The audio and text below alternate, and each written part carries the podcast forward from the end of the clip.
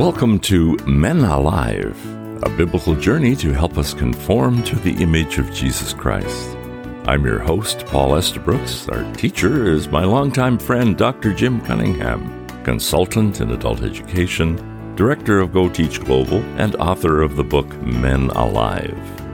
Jim, the Bible talks a lot about liars and deceivers. How are we to respond to them? Paul, a real quick story. A while back, you and I were visiting a radio ministry in South Africa. At that same time, back in Canada, my wife Rita had a car accident. I remember that night. We were both rejoicing that she was okay, but the car was severely damaged. Rita was at a four way intersection that had a flashing red light. She stopped and looked. The intersection was clear. She made a turn and was just about out of the intersection when an oncoming car went past the stop sign and smashed into the passenger side of her car, pushing her into the ditch. The police were called. Both cars could not be driven out of the intersection. Two tow trucks were required. Good news is that neither driver was injured. The first witness to stop was a trained first responder. He said, I saw the whole accident. You stopped and made a legal turn. The other driver went through the stop sign and T boned your car. I will be your witness. I have been to numerous accidents as a first responder, he said, and I know that people sometimes give a false report to avoid accepting liability for their actions. Two weeks later, the insurance company said, We must do further investigations because the other driver is claiming no fault and said your wife pulled in front of their car. Wait, Jim, I thought you said it was a four way stop with a flashing red light. I did. If the other driver legally stopped, how could they get their vehicle up to speed within three meters to hit your wife's car so hard and do thousands of dollars of damage? And how could the other driver claim her wife was at fault? Someone is not telling the truth. Is this where we now talk about how to respond wisely to liars and deceivers? Good segue, Pablo. There's a great example found in the Hebrew Bible. The Israelites had miraculously crossed the Jordan River on dry ground when the river was at its maximum flood stage some 600,000 men plus women and children were now in the land promised to them by God. Ahead was the city of Jericho. Fast forward, they marched around the walled city once a day for seven days, blowing ram's horns, and then on the seventh day they marched around the city seven times and shouted aloud. The walls collapsed and they conquered the city. Now we pick up our story. When the people of Gibeon heard that Joshua had defeated Jericho and Ai, they resorted to deception to save themselves.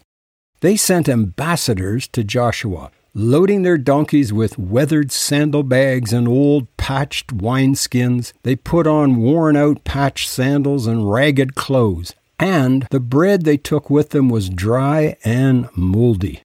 They arrived at the camp of the Israelites at Gilgal and told Joshua, We have come from a distant land to ask you to make a peace treaty with us. Jim, I hate to interrupt your story, but these Gibeonites were telling barefaced lies and practicing deception. Agreed. But what happens next is most interesting. The Israelites replied to these Hivites how do we know you don't live nearby? For if you do, we cannot make a treaty with you. oh, they replied, we are your servants. But who are you? Joshua demanded. Where did you come from? They answered, Your servants have come from a very distant country. We have heard of the might of the Lord your God and of all he did in Egypt. We have also heard what he did to the two Amorite kings east of the Jordan River, the king of Heshbon and the king of Bashan. So our elders and all our people instructed us take supplies for a long journey. Go meet with the people of Israel and tell them, We are your servants. Please make a treaty with us. This bread was hot from the ovens when we left our homes, but now, as you can see, it is dry and moldy. These wineskins were new when we filled them, but now they are old and split open, and our clothing and sandals are worn out from our very long journey. As an aside, that's more lies and more deception. But look what happens next. So the Israelites examined their food, but they did not consult the Lord. There's the key lesson. They did not consult the Lord. They decided this group was telling the truth based on human logic. Their bread was moldy. They must be telling the truth. Then Joshua made a peace treaty with them and guaranteed their safety, and the leaders of the community ratified their agreement with a binding oath.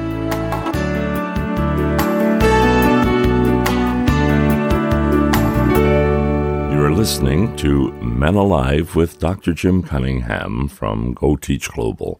Send your comments and suggestions for future programs to menaliveuntogod at gmail.com. That's menaliveuntogod at gmail.com. Now back to Dr. Jim's story. Three days after making the treaty, the leaders of Israel learned that these people with whom they had made the treaty lived nearby. They set out at once to investigate and reached their towns in three days. But the Israelites did not attack the towns, for the Israelite leaders had made a vow to them in the name of the Lord, the God of Israel. The people of Israel grumbled against their leaders because of the treaty. But the leaders replied, Since we have sworn an oath in the presence of the Lord, the God of Israel, we cannot touch them. This is what we must do. We must let them live, for divine anger would come upon us if we broke our oath. Let them live. So they made them woodcutters and water carriers for the entire community as the Israelite leaders directed. Joshua called together the Gibeonites and said, Why did you lie to us? Why did you say that you lived in a distant land when you lived right here among us? May you be cursed. From now on, you will always be servants who cut wood and carry water for the house of my God. They replied, We did it because we, your servants, were clearly told that the Lord your God commanded his servant Moses to give you this entire land and to destroy all the people living in it. So we feared greatly for our lives because of you. That is why we have done this. Now we are at your mercy. Do to us whatever you think is right. The Bible says the Israelites examined the food of the Gibeonites, but they did not consult the Lord. That's one clue for how to discern a liar and a deceiver. We need to consult the Lord, the God of truth. And here's a second clue even if someone lies to us or deceives us, we must be wise in how we respond. Look what Joshua did. Joshua called together the Gibeonites and said, Why did you lie to us? Why did you say you lived in a distant land when you lived right here among us? May you be cursed. From now on, you will always be servants who cut wood and carry water for the house of my God. A tragic response. It appears that Joshua did not consult the Lord before he punished the Gibeonites. Instead, he made the Gibeonites servants who cut wood and carried water for the house of the Lord. How ironic! The very people God wanted destroyed for unfaithfulness and heathen practices for not acknowledging the God of the Bible are now cutting wood and carrying water into the holiest place the Lord has set aside for worshiping the true God. People appear willing to lie when they're fearful of losing their lives or being found guilty of doing wrong. Joshua made a mistake.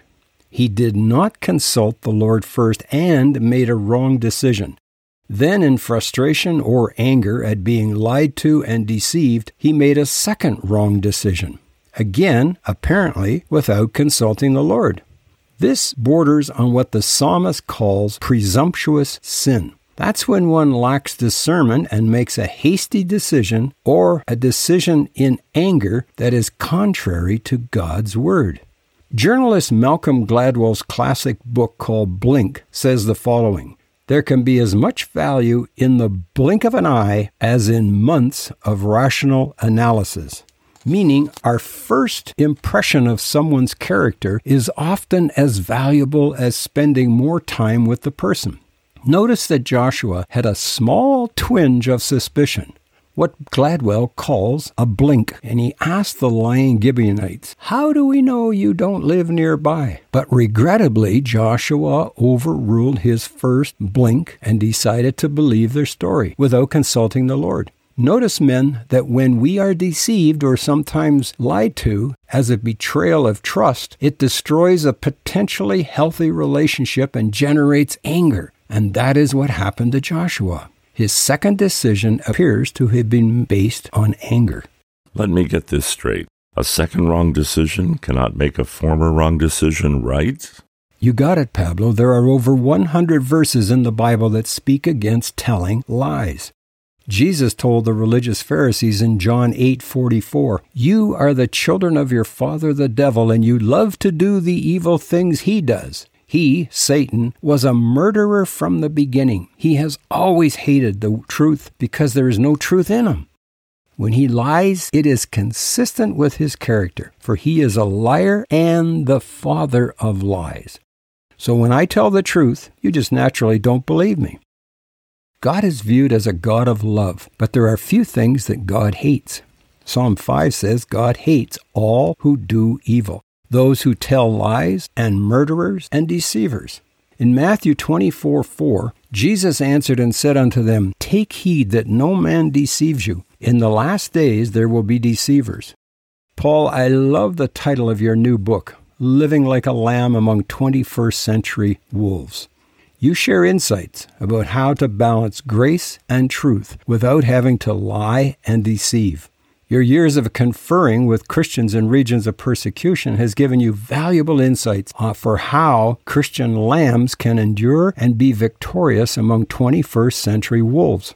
As a kindred spirit friend for over 60 years, we have shared many travels and teaching ministries together. I can confirm for our listeners that you not only write about grace and truth, you also model what you believe to your family, friends, and I've witnessed your grace with a few totalitarian border guards. Your book contains valuable, transformative life lessons. Give us a quick overview.